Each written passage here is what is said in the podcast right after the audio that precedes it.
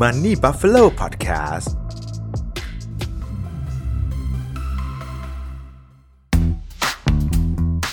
หากคุณเป็นคนที่ชื่นชอบเรื่องการเงินการลงทุน เวลาเดินทางก็อยากฟังบทความในรูปแบบเสียง เราจะสรุปให้ฟังใน In Ear Article ถอดบทเรียน Airbnb วิธีเอาตัวรอดเมื่อรายได้ลดลง 72%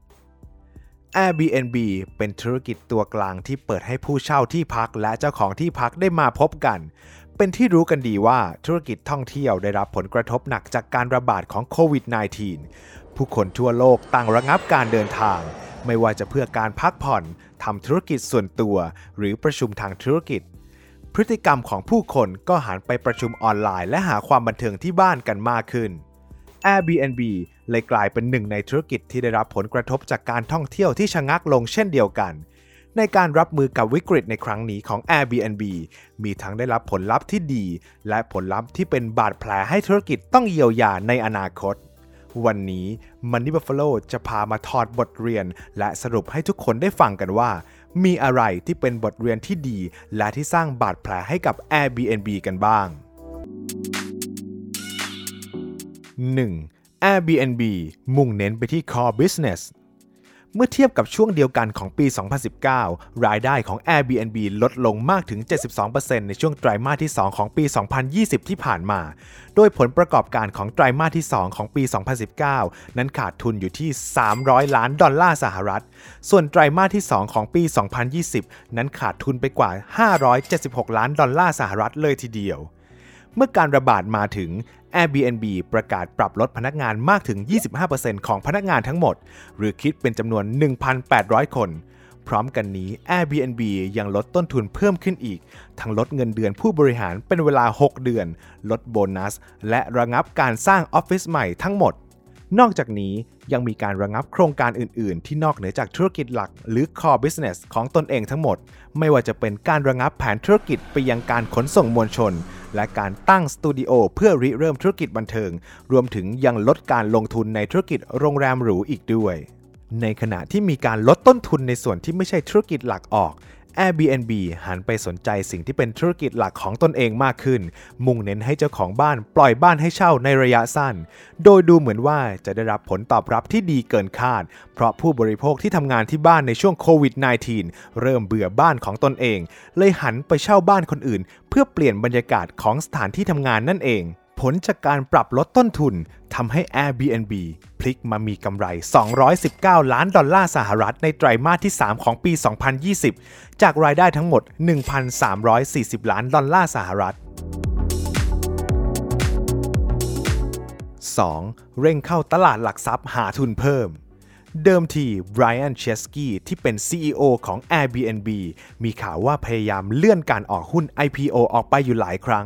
โดยสำนักข่าวรอยเตอร์สได้ตามไปสัมภาษณ์พนักงานบริษัท จนได้ความว่าเชสกี้ไม่ต้องการที่จะเปิดเผยรายได้ของบริษัทเป็นรายไตรมาส เพราะด้วยธรรมชาติของสตาร์ทอัพที่ต้องการขยายตัวอย่างรวดเร็ว การขาดทุนย่อมเป็นสิ่งที่หลีกเลี่ยงไม่ได้ แต่การระบาดของโควิด -19 ทำให้บริษัทต้องหาทุนเพิ่มอย่างเร่งด่วน โดยเชสกี้จำเป็นต้องกลับมารื้อแผนการเข้าตลาดหลักทรัพย์ใหม่อีกครั้ง เพื่อหาทุนเพิ่มให้บริษัท จากที่ผ่านมา Airbnb เพิ่มทุนด้วยการบอกว่าอนาคตบริษัทนั้นสดใสมาเป็นเครื่องมือดึงดูดนักลงทุน แต่การเข้าตลาดในครั้งนี้จะเป็นการหาทุนเพิ่ม โดยที่นักลงทุนยังไม่รู้อนาคตของบริษัท อย่างไรก็ตาม Airbnb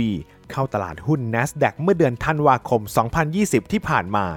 ก่อนกลายเป็นหุ้นที่ทำผลงานได้ดีที่สุดติดท็อป 10 ของ IPO ปี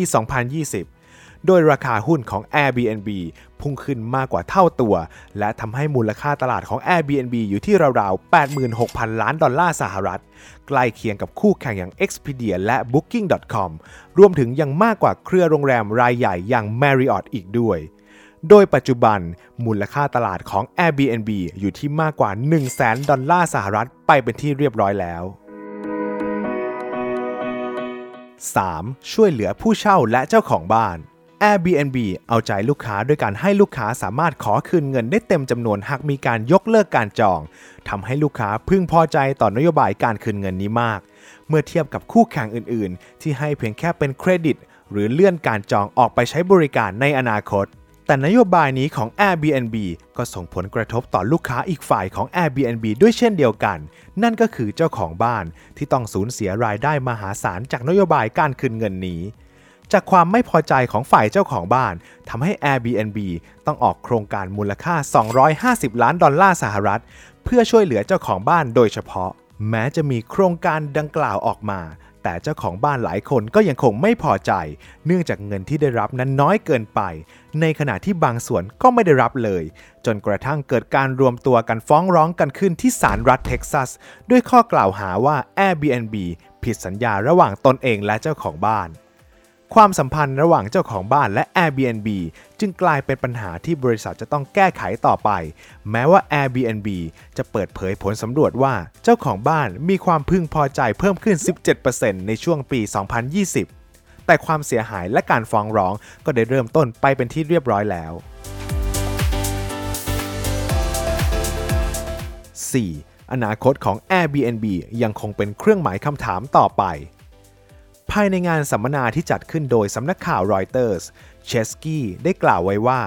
การท่องเที่ยวจะไม่มีวันกลับไปเป็นเหมือนเดิมก่อนการระบาด ซึ่งไม่ได้หมายความว่าการท่องเที่ยวจะไม่กลับมา แต่หมายถึงรูปแบบของมันจะเปลี่ยนแปลงไป เชสกี้มองว่า ผู้บริโภคจะเริ่มลดการเดินทางในการไปทำธุระทางธุรกิจ แต่จะหันไปประชุมออนไลน์กันมากขึ้น ในทางกลับกันฝั่งผู้บริโภคจะเดินทางเพื่อมองหาความสุข โดยอาจจะเป็นการเดินทางเพื่อเปลี่ยนบรรยากาศในการทำงาน และกลับไปทำงานที่ออฟฟิศแค่เป็นรายไตรมาสเท่านั้น เลยไม่แปลกใจที่ Airbnb จะเพิ่มตัวเลือกแบบ flexible dates ขึ้นมา โดยเปลี่ยนจากเดิมที่ผู้ใช้งานจะต้องกำหนดวันเข้าพัก เป็นการกำหนดเป็นช่วงเวลากว้างๆได้ เช่น 1 เดือนหรือภายใน 1 สัปดาห์ แม้ว่าช่วงไตรมาสที่ 3 ของปี 2020 Airbnb จะสามารถพลิกฟื้นมากำไรได้ แต่ตัวบริษัทยังคงไม่สามารถทำกำไรในระดับรายปีได้เลยสักครั้ง โดยในไตรมาสที่ 4 ของปี 2020 ที่ผ่านมา บริษัทขาดทุนสุทธิอยู่ที่ 3,890 ล้านดอลลาร์สหรัฐ จากรายได้ที่ลดลง 22%เมื่อเทียบกับช่วงเดียวกันของปี 2019 การพยายามหาผลกำไรเข้าบริษัทกลายเป็นโจทย์ใหญ่ที่บริษัทในตลาดหลักทรัพย์จะต้องทำให้ได้ ซึ่ง Money Buffalo เชื่อว่า Airbnb ยังคงมีหนทางต่อไปได้ แม้ว่าจะต้องเผชิญกับปัญหามากมายที่เกิดจากการระบาดของโควิด -19 เพราะเมื่อเทียบกับคู่แข่งแล้ว Airbnb มีจำนวนการจองที่ลดลงเพียงแค่ 31%เท่านั้น ซึ่งเป็นอัตราที่น้อยกว่าคู่แข่งอย่าง Booking.com และ Expedia ที่ลดลงมากกว่า 60% ในช่วงวิกฤตแบบนี้ ถือเป็นบทพิสูจน์ที่สำคัญของ Airbnb ได้เป็นอย่างดี